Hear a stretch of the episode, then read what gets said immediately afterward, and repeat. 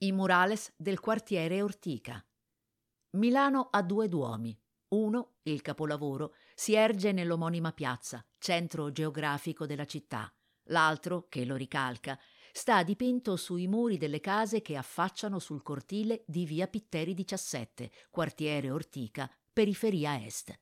Il primo ha quasi sette secoli, il secondo è ancora in costruzione. Il tassello più recente, il possente leone, ha preso posto sulla sua facciata il 13 novembre 2021. Eppure il Duomo dell'Ortica è già famoso ed è stato una delle mete più gettonate durante le giornate FAI della scorsa primavera.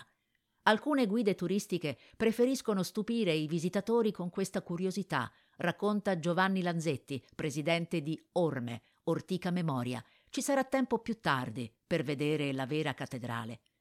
Il Duomo di Via Pitteri è un frammento del grande progetto che sta trasformando l'Ortica in un quartiere museo, un posto dove la storia, quella del Novecento, sta scritta sui muri.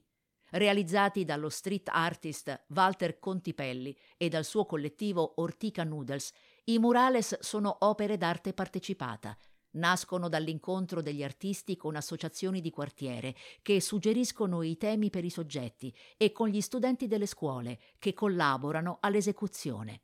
Così le facciate di via Cima, via San Faustino, via Ortica, via Pitteri, via Tucidide illustrano protagonisti, simboli e valori del secolo breve, intrecciando la macrostoria con quella di Milano e del quartiere. Il sorriso di Anna Iberti, la ragazza milanese che divenne, grazie ad una foto di Federico Patellani, l'icona della vittoria del referendum del 2 giugno 1946, ricorda le donne della Resistenza, il partigiano Luigi Morandi, gli antifascisti milanesi.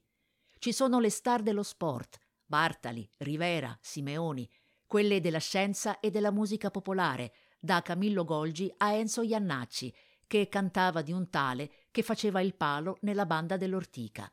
Sotto un cavalcavia sfilano i simboli della legalità, Giorgio Ambrosoli, Lea Garofalo, il generale dalla Chiesa, mentre in via Trentacoste si rende omaggio alle donne che hanno fatto grande il Novecento, dalla poetessa Alda Merini a Liliana Segre, testimone degli orrori del nazismo.